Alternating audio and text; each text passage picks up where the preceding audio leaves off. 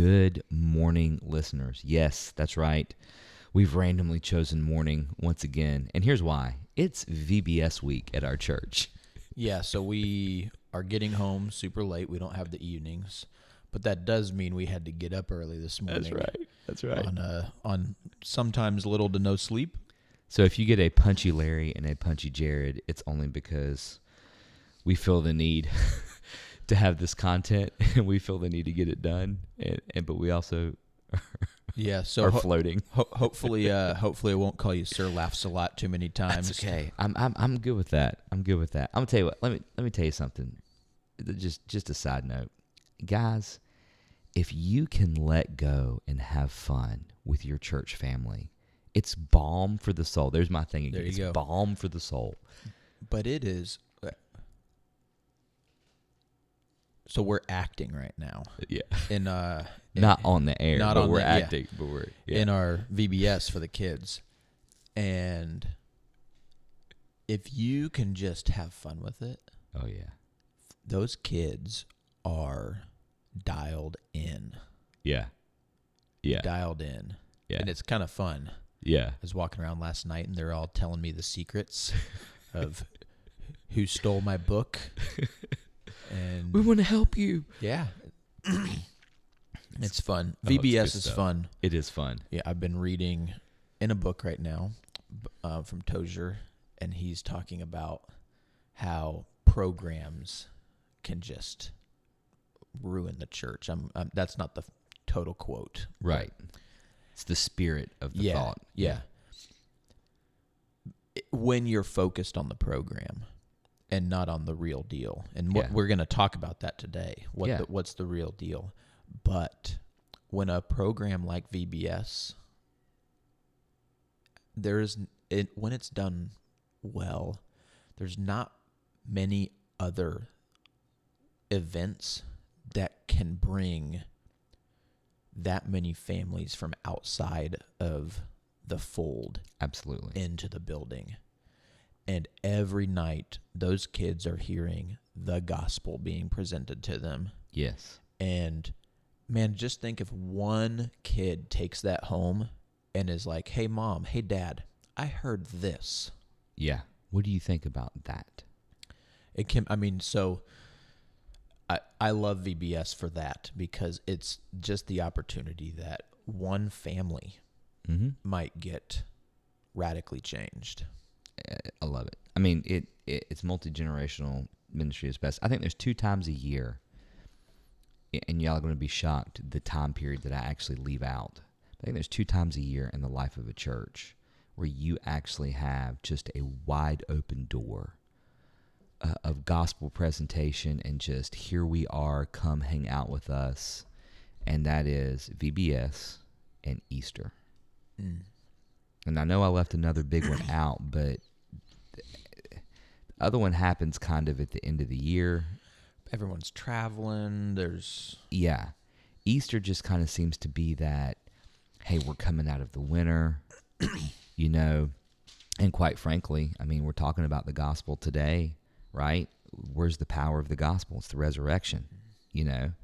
We, hey, I'll make an argument here and, and go back and, and encourage your pastors, especially your music pastors. At Christmas time, you need to be celebrating the resurrection. Yeah. Oh N- Not just a little baby in a cradle. Be celebrating the resurrection because that's what it's all about. Yep. But we digress. Yeah. So we are in Ephesians chapter two today. Good stuff. Last time we left on the end of Ephesians chapter one. We kind of went verse by verse Yeah. through it, and so we're jumping into chapter two. I love this chapter. It's deep, man. I was thinking about it last night. I was like, okay, if you work or serve in a church and children's ministry at all, hopefully, and I think our church does a good job of this. Hopefully, the question you are training them on, if they if they can answer only one question, hopefully it is, what is the gospel? Mm. and hopefully they can say it's the death, burial, and resurrection of Jesus Christ. And that's a really, really good answer.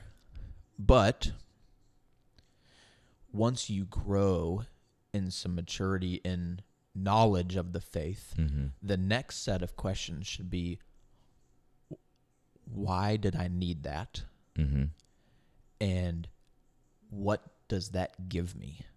Right. And so then then the fullness of the gospel picture is answered in Ephesians chapter 2.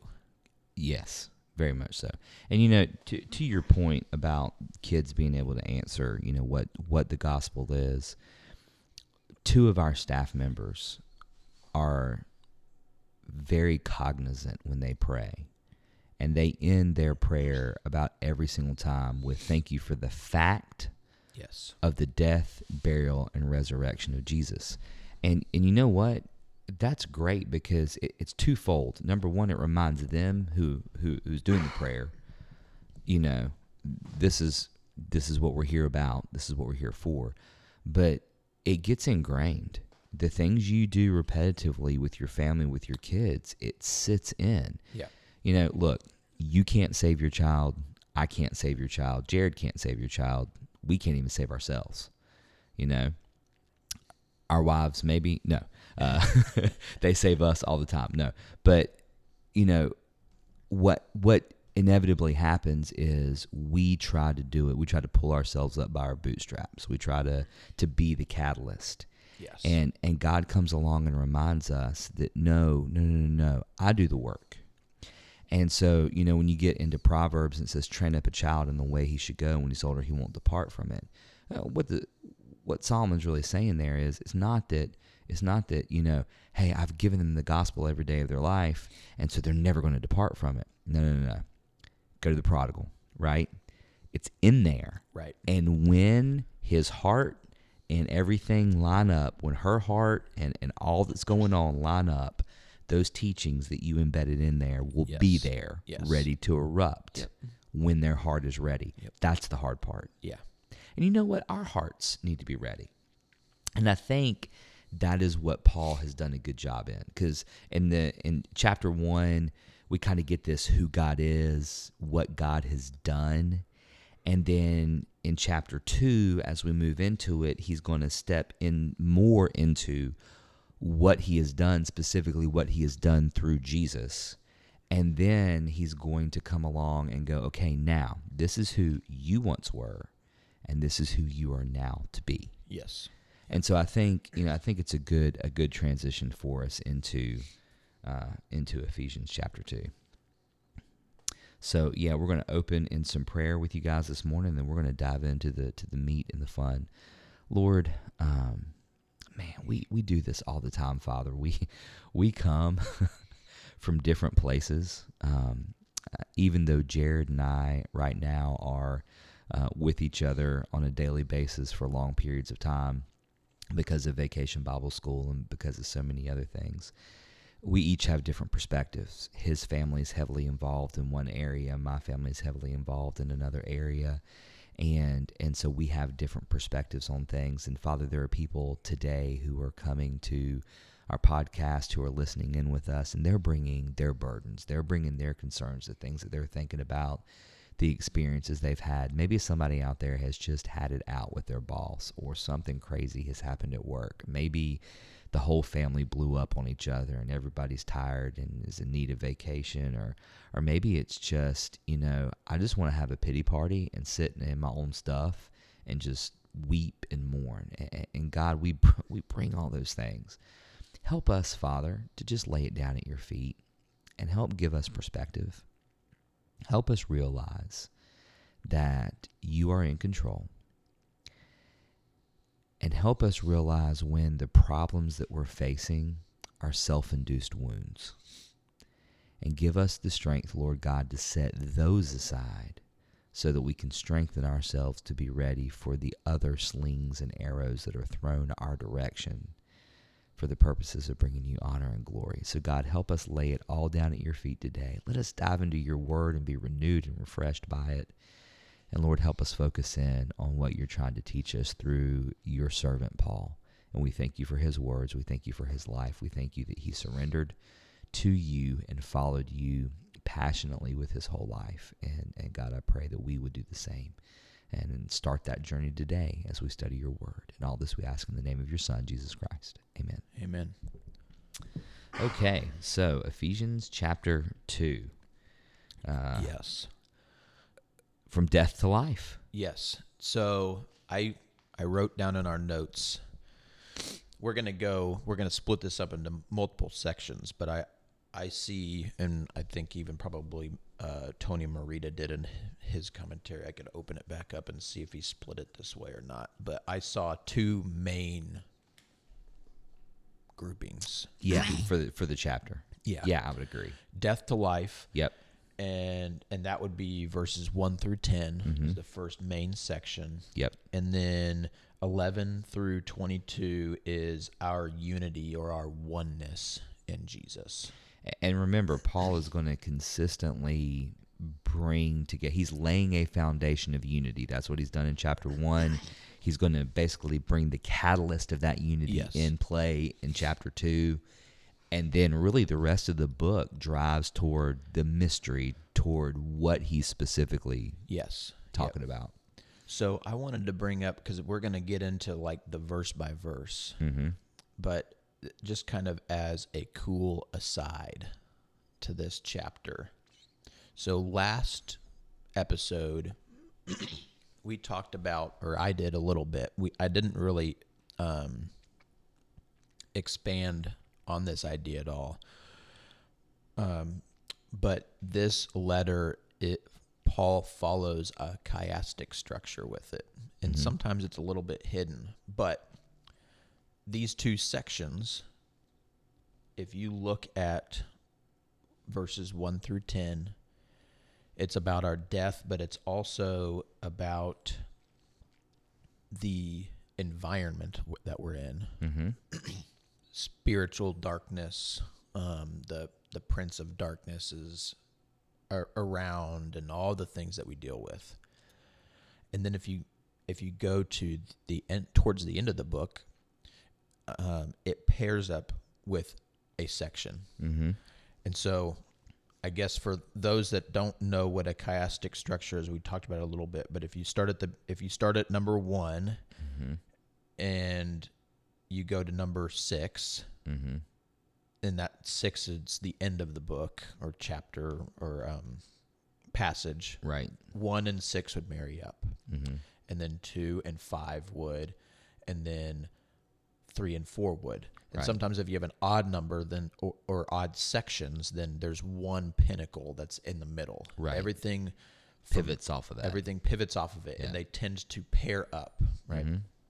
And so I and and I mean you can just Google it like chiastic structure of Ephesians, and there's all kinds of people that have put thought into how they see it. Um, That's chiastic with a ch. yes, but so in death to life, and and in particular with the spiritual realm that he talks about at the beginning of chapter two, Mm-hmm. you get the life application of the implication Mm-hmm. of what we get in the beginning of chapter 2 in chapter 6 Mm-hmm. 10 through 17 you start to see the spiritual armor and why you need this because we're fighting a battle Mm-hmm.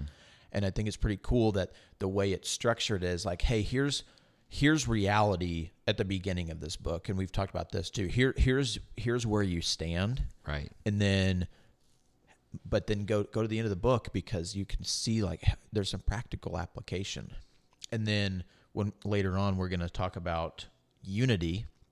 And there's some practical application there too about how are we supposed to engage with those around us in relationship Mm-hmm. hey we, you have received unity with jesus now how do you live that out on a day-to-day basis in your relationship and i'm jumping ahead because we're going to get into chapters five and six later but it's Yeah. just cool the way it's structured and Well, I think it's important to, to bring it up because it, it makes you, you know, we've been encouraging you guys as we've been encouraging ourselves to read Ephesians. You know, if you can do once a week, great. If you can do it every day, even better.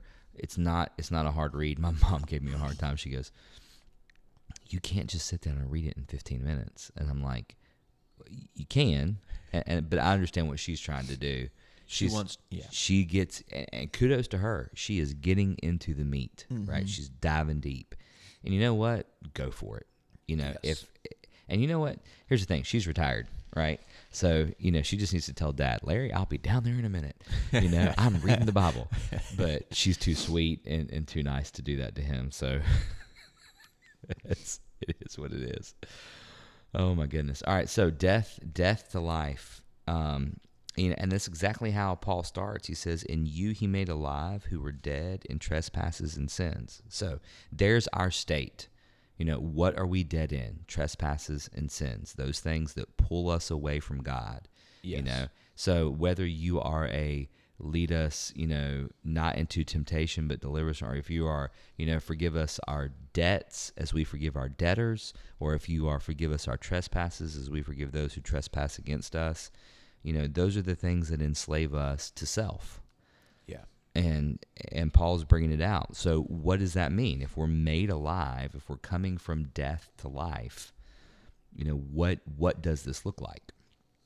You know, and I think the implication's pretty deep here. Let me go ahead down to verse three because it's you know so in verse two, in which you once walked, so we were were made dead, or we, we were dead, we're made alive. Why were we dead? We're dead because of trespasses and sins, in which you once walked according to the course of this world, according to the prince of the power of the air, the spirit who now works in the sons of disobedience, among whom also we all once conducted ourselves in the lust of our flesh, fulfilling the desires of the flesh, of the mind, and were by nature children of wrath, just as the others. Yeah. So, I, and I want to hit on one word because it, it in in verse three, that we is a very clear call that he is he is now roping in the Jewish people Mm-hmm. with the Gentiles. Mm-hmm. I'm writing to the Gentiles, and Gentiles, you were dead, but we, the Jews, Mm-hmm. are also. Whereas before they would have said, "No, no, no, we've got we've got the Messiah coming, so we're we we're inside the wall." Right. we're the chosen people. We're Yeah. the we're the set nation. And so he's already starting that this this unity, and it's not just unity in salvation and family structure after an event. It is unity in our corruption beforehand too, Mm-hmm. which is huge, right? It's it's saying that there's a universal need, not just a um, a, a need based on family origin or or something else. we when we are sorrowful we don't want jovial people around us. We want people to be sorrowful with us. We want to pull people into our mess. And that's why i believe that we deal with uh, the massive amount of conflict we deal with in the world but even in our nation politically even in the church because we want people to approve of our sin because that means I'm okay or I am I'm not the lone wolf, mm. you know, because if you're standing as the lone wolf in a given scenario, one of two things is true. Either everybody else around you has missed the boat and you are the voice crying in the wilderness, right? Or you are so hyped up on self, you can't see what's going on around you. I, I like to think that I'm a good bit of number one. Unfortunately, I think nine times out of ten, I'm actually number 2 and it and it really comes down to the to the selfish thing.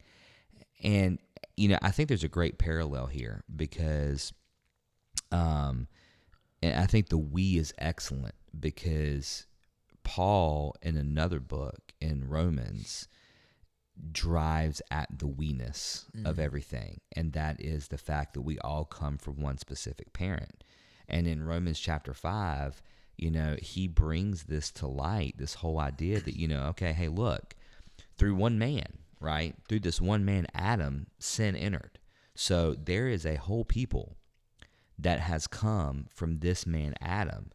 But then god uses paul to say okay but let's pull out of the physical world and let's look over here at the spiritual world because both are happening at the same time. So, as one man sin entered, then the spiritual world came into this world through the person of Jesus Christ, and now through another man, sin is put to death. Yes. And and it's great. If you ever get a chance, go read Romans chapter five, or verses twelve through nineteen. Lays this out beautifully. I, I like how he ends it. He says, "Therefore, as though one man's offense, judgment came to all men, resulting in condemnation. So the actions of Adam have led all of us to be in condemnation. Even so, through one man's righteous act, the free gift came to all men, resulting in justification of life. Mm-hmm. And that's huge because the same way Satan tried to take down the world, God comes in and says, Okay, I see what you did there. Now watch this. You know, you keep trying to be me, but you'll never be me. Yeah. You keep trying to take my stuff, you keep trying to take my worship, and you're missing the boat here, Satan. And and I I know it has to grieve God because I mean we see through scripture how our sin grieves him. And I mean, here is his creation that that he made and turning against him, wanting to to take over things from him, wanting to be, you know, in charge. Mhm. And and therein lies the root of sin, right? Yep. it's, it's all about me. You know, take the old.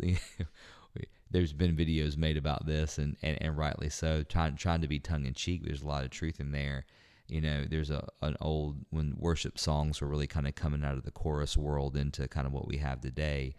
You know, there was that song, It's All About You, Jesus, and all this is for you. And I swear, I think all we ever sing is, It's all about me. Insert your name. And all this is for me, for my mm-hmm. glory and my fame. Mm-hmm. But we've said that for years with I surrender all, right? I surrender some. Right.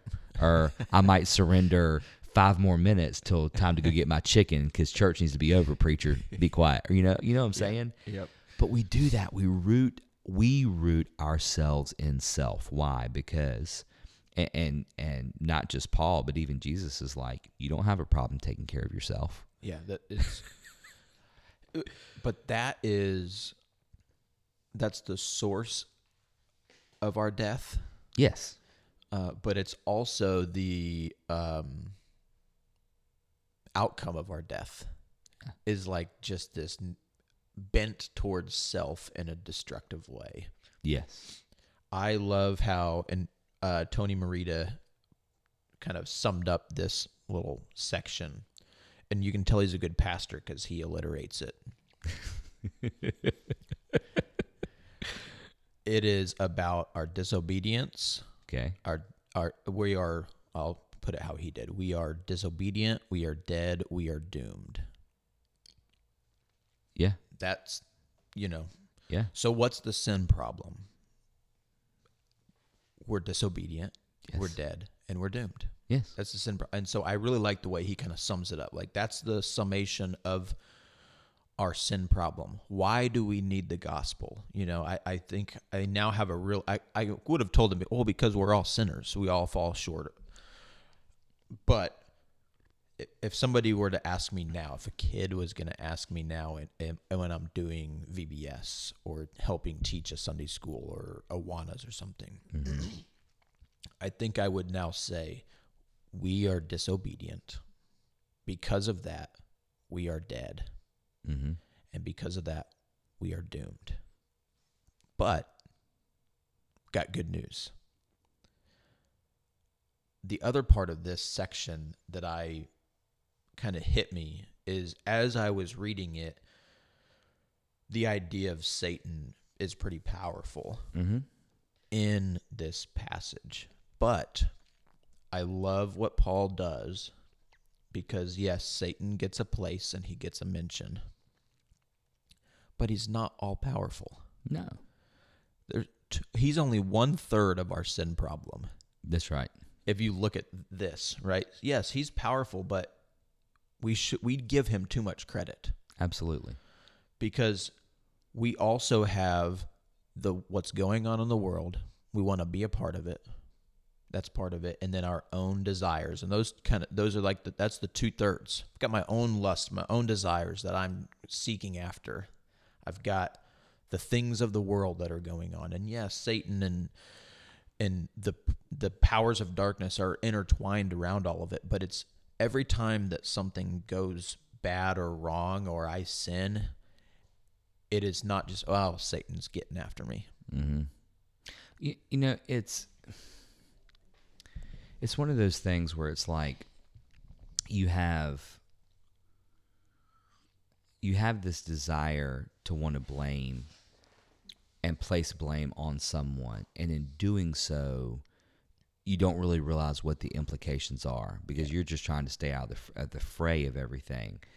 One of the greatest you know they always say one of the greatest lies satan ever told was getting people to be convinced that he didn't exist. Mm. One of the one of the greatest things he ever did was start something as nasty as sin and then just step back and watch it bloom. He hasn't had to do half the work in it. We've done it for him. Right. And eh, I hate to say it this way, but therein lies the beauty of his strategy, right? Plant the seed, let them tear themselves apart. Yep. And then it saves him time and effort. He's an efficient, evil worker. Mm-hmm. It really is. So I think I think what we do with Satan is twofold. I think we are exactly doing what, what you're what you're mentioning here. I think we give him too much credit. I think we, we ascribe him too much power. We have to remember only God is omniscient, only God is omnipresent, only God uh, is omnibenevolent, o- only God contains the omnis. But at the same time, we need to make sure that we are not living in now those of you who are my age will will definitely resound with this we don't need a Looney Tune Satan either. We don't need a little cartoon devil on one shoulder and cartoon angel on another. Yes. You know, all Yep. that is is cartoonized karma Right. sitting on your shoulder, talking Yeah. in, talking into life. My daughter the other day, she was like, "Dad, there's this song out there, and I won't, I won't mention the artist. I'll just say her name is T.S. And apparently, in one of one of her her lyrics, she says something to the effect of "Karma is my boyfriend," and it's just like, and then we got girls especially but people in the church singing singing those songs because they hear them on the radio. And it's like do you realize what you're actually saying? The golden rule so to speak as we pull it out of scripture and karma are not the same thing. And it's easy to conflate the two. Mm-hmm. But when you look at the heart behind it it's completely different. Doing unto others as you would have them do unto you has nothing to do with what you receive. It, it, the whole point is you do for people and to people, remembering that God said, Love me first, love others second, no matter what they do to you. Right. Karma says, Do good So you get good. so you get good. right.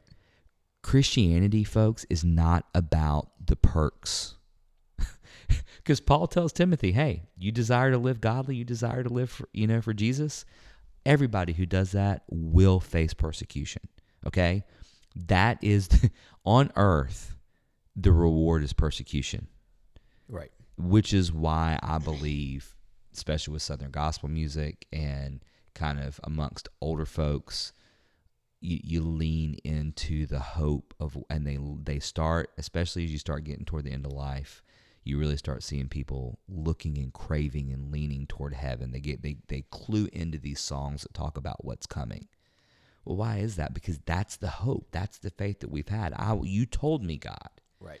if I followed you, if I was obedient, if I did what you called me to, you would take me from death to life, and this would be the reward of the life. But the danger is we try to usher in the reward too soon. There's still this whole sanctification process that has to take place. And that's what Paul's leaning into. Yes, and perfect segue because in the next set of verses, four through seven, we get a taste of what is the purpose or what is what do we what do we get Mm-hmm. out of Jesus' death, burial, and resurrection. and there is some of it that we get to taste here. Absolutely. yeah. And you and here it is in verse 4 we get this great Paulinian but, you know, because every time Paul does this, you know, it was uh, one of the guys I work with says he had a professor that said that therefore is nothing but a butt in a tuxedo. the, the great thing here is is that Paul's made this statement. Okay, you were dead. This is what sin did. This is how you got there. But in light of all of that, here's what ne- happens next. God, you know, the one who's rich in mercy, because of his great love with which he loved us, even when we were dead, given a nod back to 1 through 3, right? In trespasses, made us alive together with Christ. And he's, here's the very first time he states it this way by grace, you have been saved. Yep. And raised us up. I'm going to go through seven. So, and raised us up with him, Jesus, well, with God, and seated us with him in the heavenly places in Christ Jesus, so that in the ages to come he might show the surpassing riches of his grace and kindness toward us in Jesus Christ. Yeah. So, what Paul doesn't say is, you're no longer dead, and one day you're going to be with Jesus. No, no, no. We are made alive, Mm-hmm. and we are set on level ground with Jesus right now. Now, I don't have the power that he has. Right. I'm not the savior. But what Paul is getting to is you are positionally aligned with the Lamb, Mm-hmm. with Jesus Christ. And that allows you to be part of the family, That's right. unified with him, and and, and receive all the benefits that somebody on equal footing Mm-hmm. would get. Mm-hmm. That's so you we went from death Yep.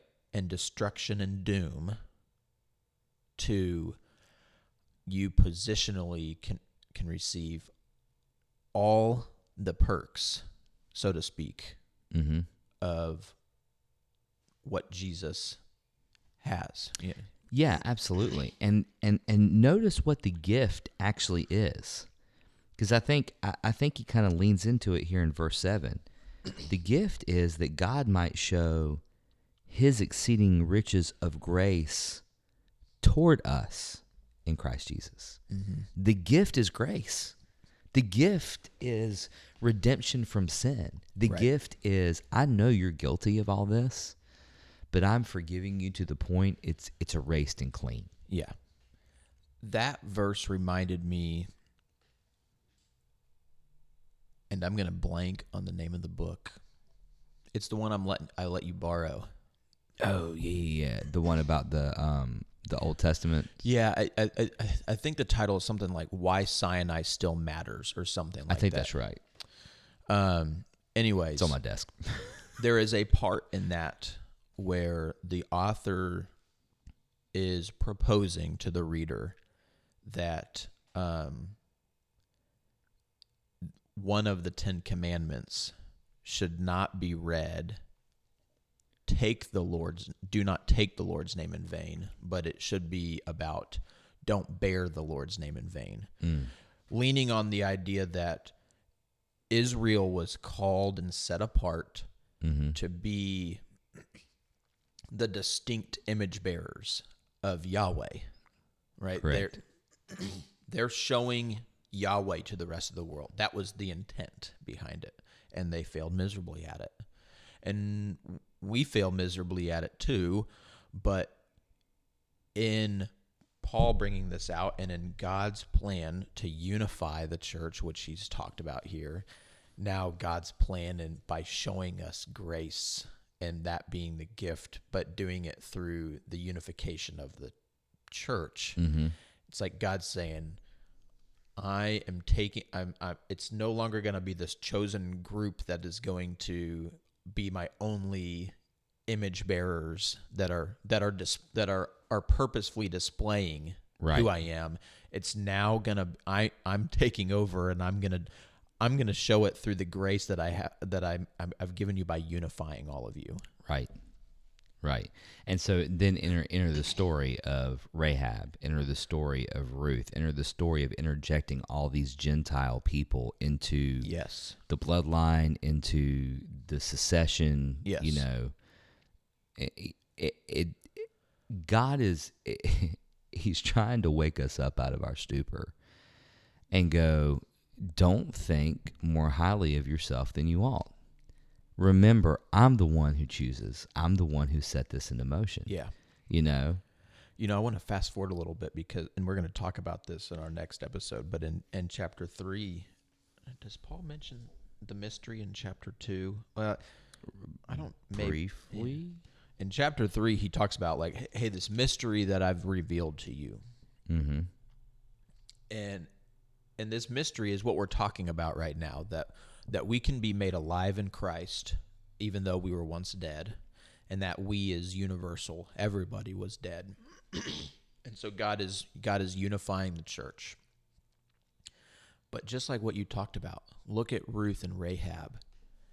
Look at Jesus' genealogy, and you see all these places where there's non-Jewish folk involved in the story, and then it just it.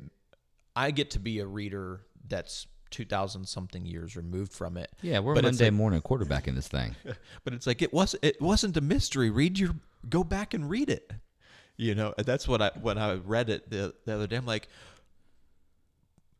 but if they were paying attention, Yeah. you know. uh, But how many times do I have to tell myself that? Well, Yeah. Jared, if you were paying attention. But it's like, yeah, this mystery in quotes is being revealed. But man, go look at all throughout. Throughout, you know, God's mercy in these verses is. I know it's it's not. Paul isn't writing in Hebrew, but I think he was bringing up the same connotation. God's mercy is just like what we talked about Yeah. in Ruth. That Hesed, Mm-hmm. what kind the loving kindness that that type of love and that's what he's talking about when he says god being rich in mercy it is it's the exact same thing I, I think I think the apostles got a chance to do something that, that I'm very jealous of. And that is be raised in Hebrew, in Hebrew thought, in Hebrew culture, in Hebrew understanding, but live in a very Greek world. And who better to help us move from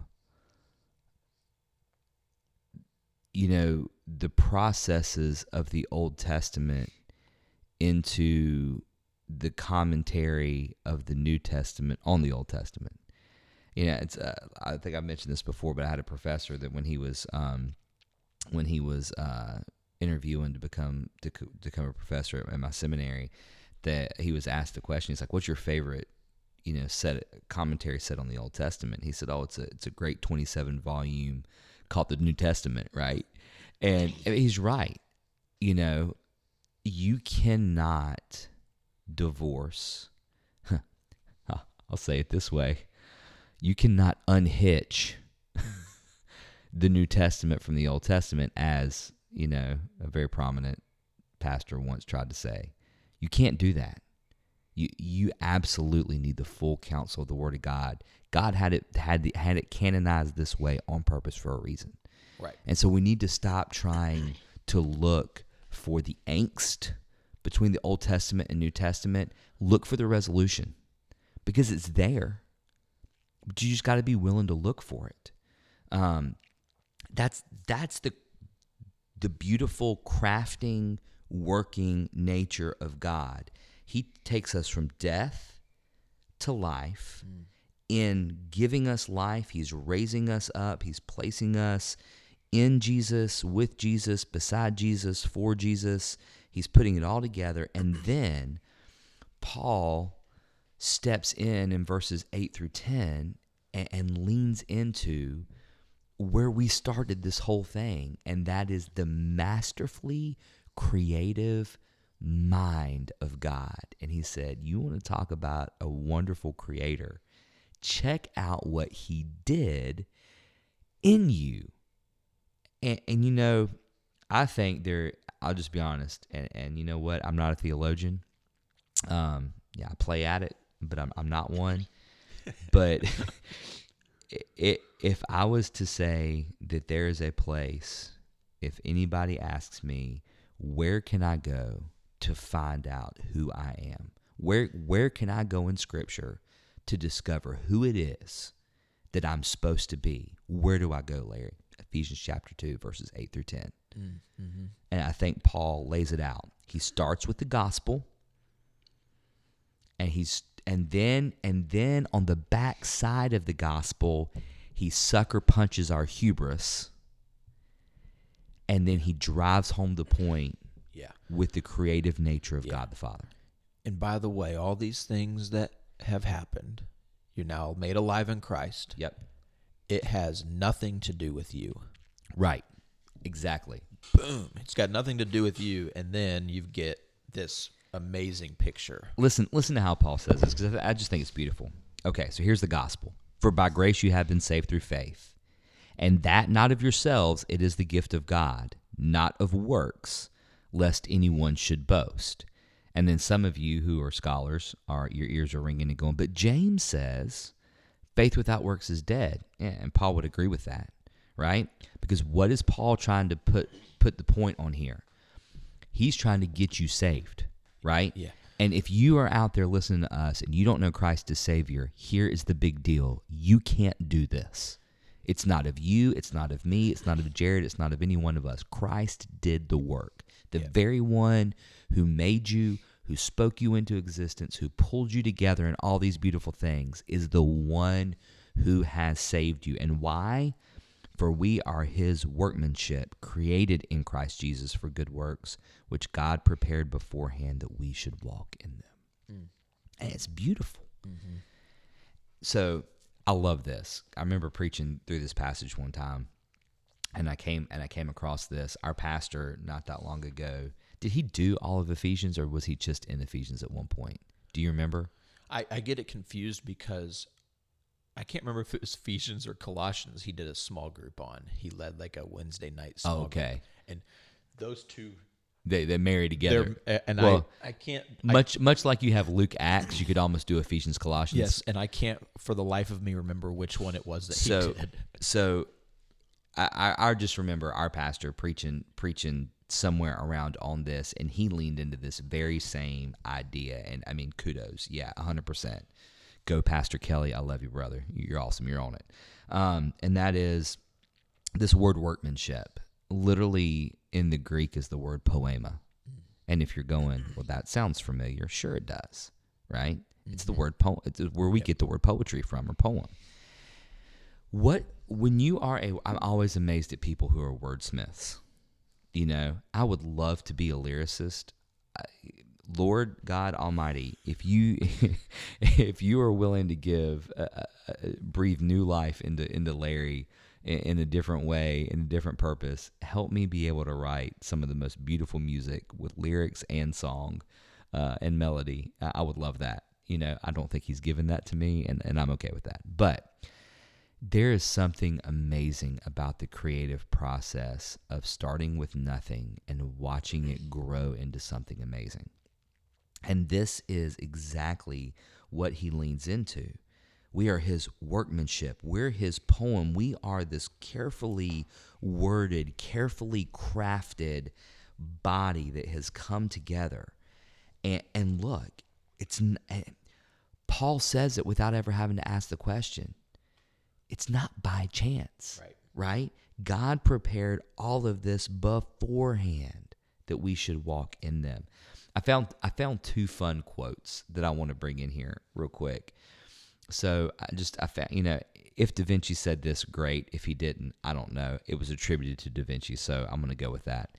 Painting is poetry that is seen rather than felt, and poetry is painting that is felt rather than seen. I'm like, Da Vinci, you you are on the cusp of something here with that statement. Because when we look at the creative work that God does, it's more he's got the painting aspect, so he's got the visual, but he's got the poetry aspect. He's got the feels. He's got, you know, to use the, the, the terminology today, right?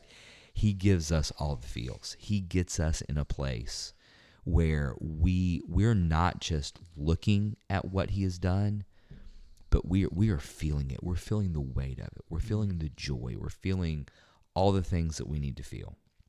And and I think it's amazing because what that tells me is if God is willing to work me over like a, a, poem that lasts, you know, the words continue to ring out. I don't care who you are. It may not even be in the broke that you speak. But when you hear something like Alfred Lord Tennyson, you know, um, into the valley of death rode the 600, half a league, half a league, half a league onward, right? Okay, we don't use the word league anymore. We know it's a measure of distance. We can get into all that stuff. But when you hear those words read in the meter and in the timing that Tennyson wrote them in, you hear those horses thundering through a valley and you know they're heading to their death. But they're going to fight a battle because their commander has said go and they're going. You get the urgency and the point, you feel the movement. That's what God has done with us. He has built us in a way that his image is visible. Yes. His love is apparent. His grace and mercy should be flowing from us. Yeah. It not only so you read a good poem or a good song or you see a, a fantastic piece of art and it speaks of something on its own, right? But it also drives a conversation or a thought about the creator. Mm-hmm. Absolutely. And so we're being told, like, as his workmanship, his art, his poem, his well crafted creation, mm-hmm. we are, it's, it's, I don't, I don't want to say job. That's why I'm slowing myself down, but it's, there's a purpose behind us, right? Yeah. The image, image, images of God. We're we're made in the image of God. Mm-hmm. But I love the picture of artwork, a poem, a well crafted story. You know that that poetic nature of it because it tells a story on its own, but it also points you back to the person that wrote it, created it. Yes. man, I'm I'm like you. I'm almost like I'm, I'm about ready to step off over into other parts of Ephesians that we're not into yet. But so uh, our discipleship pastor read a book one time, and kind of the premise of the book was, you know, God's created people differently. He needs people in the church to step up and and support and encourage. And one of the areas he was leaning into is in the area of art and and and, and whether it's painting, whether it's you know building a, a set on a stage, whatever it is, you know, the arts tend to get the back seat mm. to the sports, to the athletics, to the to you know the powerhouse in the in the boardroom or, or whatever. It the arts tend, for some reason in our culture, especially, they tend to be softened and to be softer and people who are in who are artistic are seen to be weaker or you know you know need more protecting. You know i'll just be honest with you i think people who are artistic whether it has to do with you know painting whether it has to do with music whether it has to do with acting or whatever else they live in an emotional world yeah. Some people are created to be emotionless and fact based, and some people are created to balance you out and to have all the feels. And there is a unity of allowing all of those things. So, what do we need in the church today? Let me tell you what we need in the church today. We need all those driven, hard people that are making the money to you know, I, I'm I'm not for socialism, so I just want to put that out there. um, but there is something to be said for benevolent people in the church to look and go, okay, you're a phenomenal painter. What's your Sistine Chapel? How how can I empower you to get to your, you know, architectural prowess or your painting or your whatever? Well, I don't need you working a menial job at McDonald's or shuffling papers or whatever. I need you to have the freedom to wake up and and in your zone create and do and make and make something so beautiful that when you look at it it points someone to, to God. Right. And, and I think there is a massive failure in the church to recognize just what this unified diversity looks like Mm. and how we really we we see we want to put it in terms of okay well this person's called to teach so they're going to teach sunday school and this person's going to is is good with children so they're going to work with the kids and this person's good at music so they're going to sing songs. That's institutional. Throw that out the door. That it leads all into the whole you know thing you're talking about with tozer with the idea of programs. Everything's so programmed out. Get outside the four walls of a stinking building Right. and realize the church reaches everything. Yeah. It, it has to reach everywhere. I know this doesn't necessarily apply to just Ephesians, but I have to say it in this moment, anyways. We've been given gifts, and I'm not trying to minimize that at all because I think we need to lean into the gifts that we have been given by God. Mm-hmm. But, therefore, hold on, put on my tuxedo, therefore. but sometimes I think we just got to get over ourselves Mm. because sometimes there is a need and you might not be given the gift of teaching the four year old, Right. but there's a need. Yeah. Do you love Jesus? Do you know his word? Cuz if you if you have those two things, like if you're taking serious the studying of the scripture and you know it, not even all the way. Right. You have knowledge of it. You do you know what the gospel is? Do you know that that kid needs it Mm-hmm. And there's a need? Mm-hmm. So what if your gift isn't working with toddlers? Go down there or up there, wherever it is in your church, and help out. Mm-hmm. Sometimes I think the the gifts that we think we have are a stumbling block that di- divide us instead of unify us. Exactly. Oh, I completely agree. I think we're called. That's that's the point of this. We're unified in Christ Jesus, Mm-hmm. and it is no longer our gifts that matter. Right. And, and, It's- this, go ahead. I'm sorry. It's it's it's what Jesus has given us. Absolutely. And so, yes, some people are better at music than others. Great. But we're still called to get over ourselves. Yeah. We're still called, everybody's called to sing. I don't care if you can't carry a tune in a bucket. When your music leader gets up in the church and asks you to stand and sing, sing. Yeah. There's there's something amazing in the soul that takes place when you utilize the different forms of worship that God has instituted for us to use to to bring what is ascribed to him and, and this and i'm t- this is this leads us right into to, to verse 11 into the second half. If the whole first half which we have been talking about is you know death to life this coming out of our our depravity into the fullness of god then what we've been talking about is really what drives 11 through 22 and, and it is the oneness in christ. It is this unity. Because in verses 11 through 13 paul's like you know what?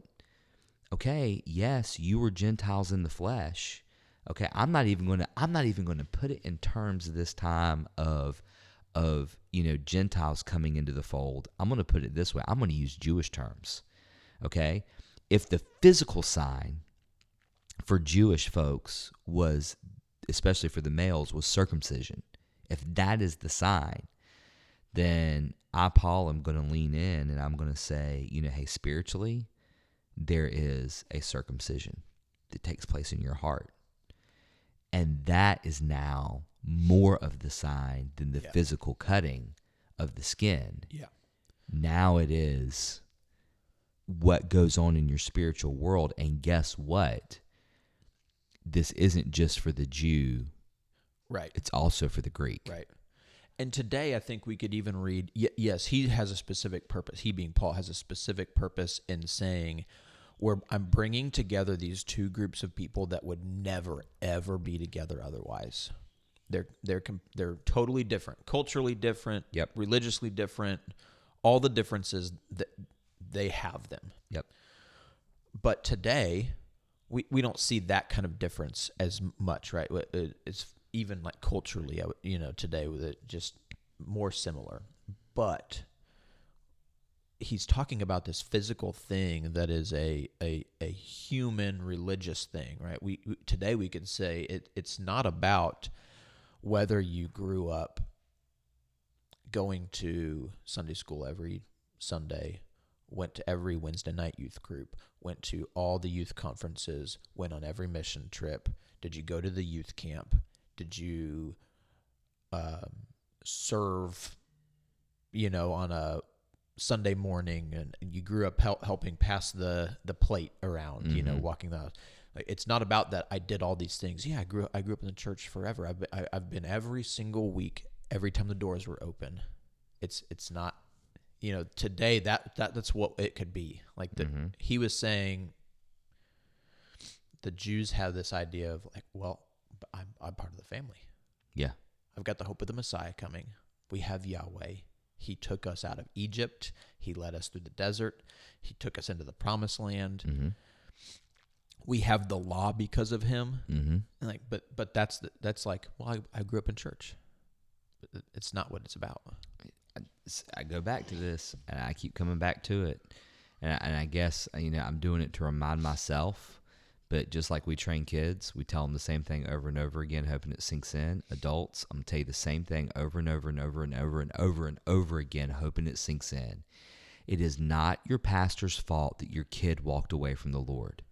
It is not your youth pastor's fault. It's not your music pastor, your discipleship pastor, whatever pastor you want to put at the end of it. It's not the Sunday school teacher's fault.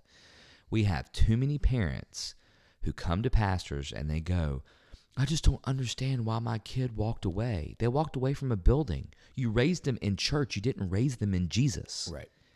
And, and enough is enough. Stop playing the blame game. Stand up in front of your children and look at them and say, I need you to forgive me because I did not put the emphasis in the right place.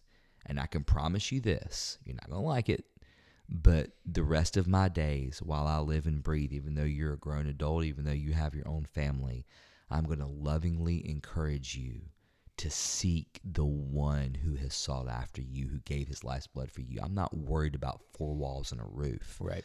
I'm worried about the one who made you by himself, for himself, and through himself. The relationship is Yep. is the importance. Yep. And you can't have a relationship without unity. Enmity, I, I really feel like enmity is is the the catalyst of, or maybe maybe that, I'm, I'm about to say it the wrong way. Sin, the aftermath of sin is enmity. Yeah. that's the better way to say it. So Yeah. the aftermath of sin is enmity, and it's it's it's the baby. You know, it's it, it's what's been raised up from sin, and that enmity is definitely seen from Jew to Gentile. This is what you were leaning into, right? These different cultures, these different religious backgrounds, all of these different things. And and in verses 11 through 13, that's really what Paul's leaning into. He's leaning into this enmity, this this difference, and he closes it out by saying, "But now in Christ Jesus, you who were once far off have been brought near by the blood of Christ." And then he steps over into the next section, verses 14 through 18, and he goes, "I propose this: come off the enmity and look for peace. How do we unify together? How do we come together in the midst of this, putting this enmity to death and, and coming into a place where Jesus Christ rules and reigns in us? You know, how do we come to know who this Messiah is? And this is what this is what he leans into, I believe, in verses 14 through 18, right? Who's the one that gives us peace? Mm. Who's the one that breaks down the wall of separation. Yeah. I this imagery really had me stop and think for a while over the last few days. We talked about the idea, excuse me. VBS is taking a toll. Mm-hmm. We talked about the idea of um, a wall or a hedge of protection a lot in Genesis um, as a good thing. And, and I, I think that it is in that context, right? Like, yes. and that wall and that hedge is provided it's god it's the peace that he provides but this imagery that paul is getting at like this wall is taken down there's i i kind of saw it as I, you can take this two different ways i'm a gentile i see the wall coming down as really really good Mm-hmm. because it allows me access in Mm-hmm. But if I was reading it from the other perspective, that wall is what was providing me a sense of protection. Mm-hmm. And now it's getting ripped apart. Mm-hmm. So that wall coming down could be seen as scary, uh, dangerous, Mm-hmm. troublesome if you're on the inside of it. Mm-hmm. and but we're being asked to realize that the wall that was separating if you're on the inside of it it wasn't providing you protection it was keeping you away from the real protector Mm-hmm. we got to we got to rip down the wall that's been put up by something that we've distorted Mm-hmm. and get behind the real wall, which is the peace that we get through Jesus. This has a huge Jonah aspect to it, right? I'm not going to those people. I don't like them. I not only don't like them, I don't want you to save them. Right. I don't want to believe that grace could be for them Right. and that mercy could be for them. They are so evil. They are so disgusting in the VeggieTale world. They will slap you in the face with a fish. Yeah, You know, right. they they are so out there. I can't believe that you would save them. And this is where we have to lean in today and say, I can't believe that that side of the political aisle can be saved. I can't believe Right. that that person with a wonky sexual preference can be saved. Right. I can't believe that my neighbor down the road who is polarized from me because I believe this and they believe that can be saved. We have to be the catalyst of depolarizing this nation and this world. Yeah. Because I just, you can think political right now. Like, I can, I'll hide behind my, what, name your wing wall, Yep. And you feel protected because I, I know in my heart that only people that are on this side can really love Jesus. Because if you believe those things, you, you can't believe in the same God that I can. But look behind the wall you're hiding on. Mm-hmm. It's filthy. Mm-hmm. You got to tear it down Mm-hmm. because you're behind the wrong wall. Mm-hmm. And yes, there are, I believe there are probably things in one party versus another that align, align better with the faith that we hold. Sure. But it's not the protecting wall. Right. There is only one protecting wall. Yep. That's it. That's it. That's it. Um, I, I- can I completely agree. I wasn't certain I was going to use this illustration, but I think I kind of want to because I think it kind of leans into it. Um, so I want to read this out of uh, John Phillips's commentary on Ephesians.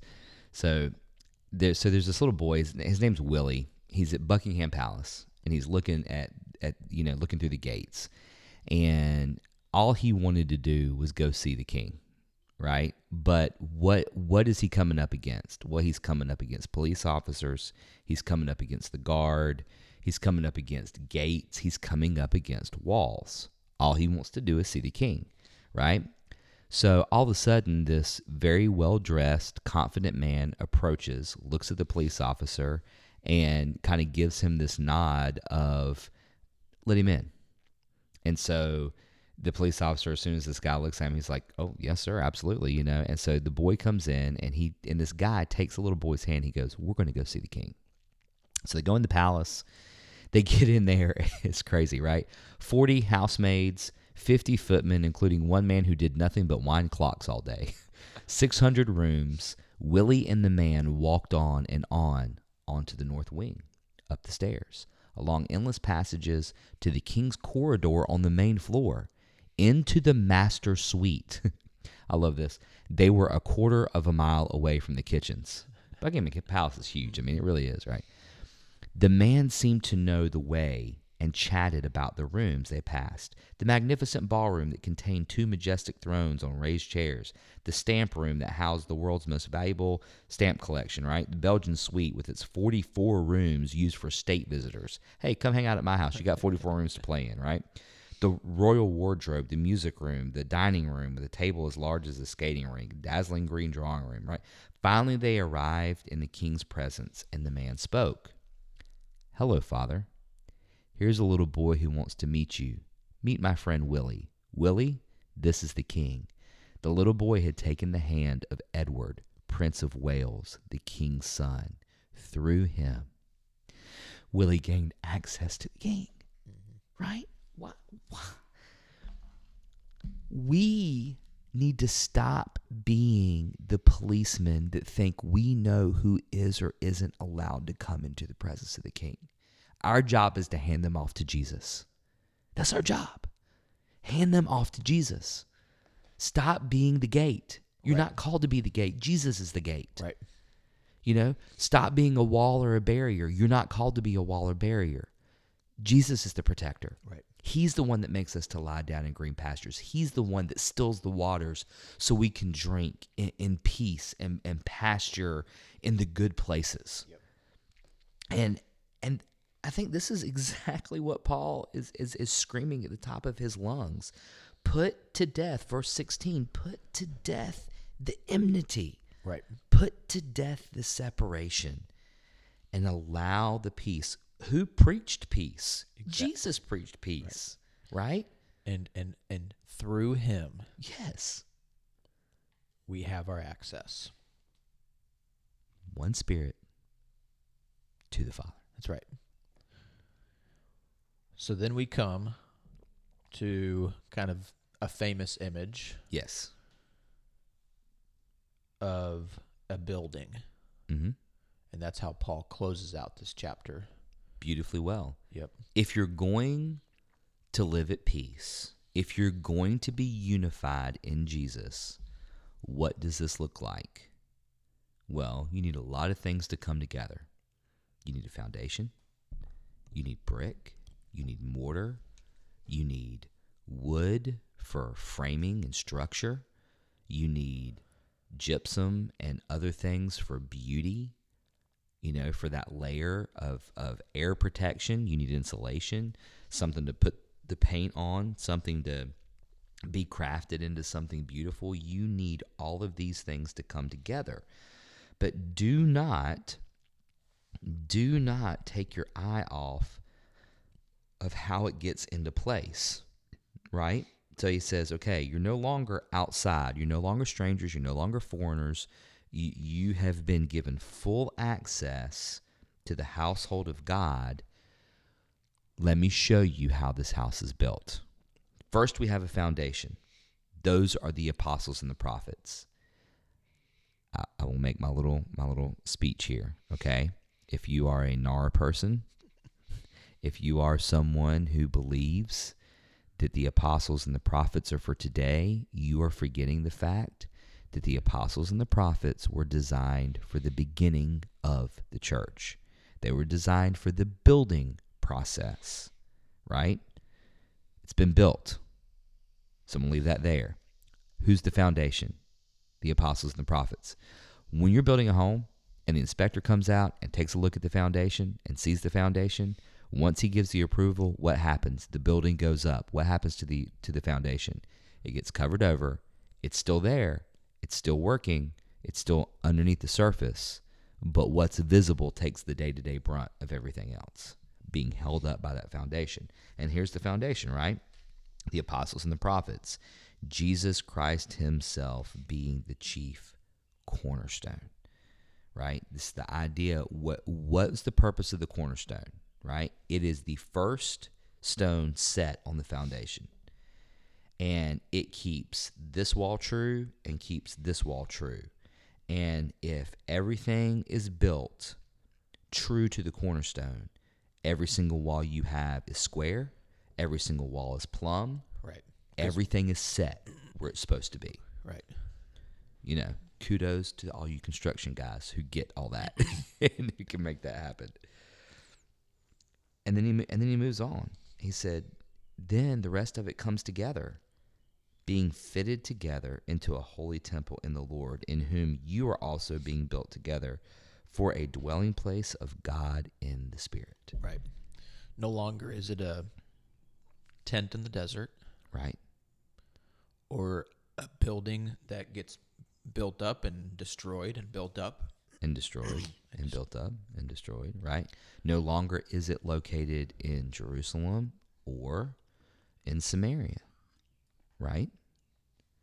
You know, you say worship down there. We say worship he- up here on the holy mountain, Yeah. right? No longer is it about where we say anything. Yep. That's the gospel. Chapter two's amazing. It's awesome. It really is. So, next time, jumping into chapter three, Going to really jump into the mystery. We're the mystery. grab a hold of it tightly. And chapter three is actually going to help us close out this first section of It will. Ephesians. Kind of, we're going to hit that halfway point. Yep. And then we're going to jump into the, the I'm calling them the practicalities. Yes. uh, the stuff that should flow out of a life that has been resurrected from death. Beautifully stated. Good job, you wordsmith. You. So, before we close in prayer, Mm. we have an email address, Yep. the sharpening podcast at gmail.com. You can email us comments, questions. Larry reads the hate mail. That's right. I, I'll read the the fun stuff. um, we're on Facebook and on Instagram. Look us up, the Sharpening Podcast. Share this with your your friends and family. We are really appreciative of all those that are listening. It's really cool to uh, to watch the numbers and listens grow. Uh, at least for me, it's just fun to watch that and see that like our uh, little garage produced project is like actually making its way out there. Um, but we really do take it serious that this is about being able to share the gospel. It's not about getting some kind of radio play or Spotify mentions. That's right. So follow us on all those things because that's where we let you know that uh, we're putting new stuff out. And maybe we'll communicate, you know, some song that we really like or, you know, some other word of encouragement every once in a while. All right, let's uh, let's go to the Lord in prayer. Father, thank you for this morning. It has been refreshing for me to be able to just reread through this chapter and talk about it and just remind myself of the gospel message, what it was that I needed, and what you did for me and for the world. Thank you so much for your son Jesus and for the fact of his death, burial, and resurrection. And that because of that, I've been raised from death to life. We love you, and it's in your son Jesus' name we pray. Amen.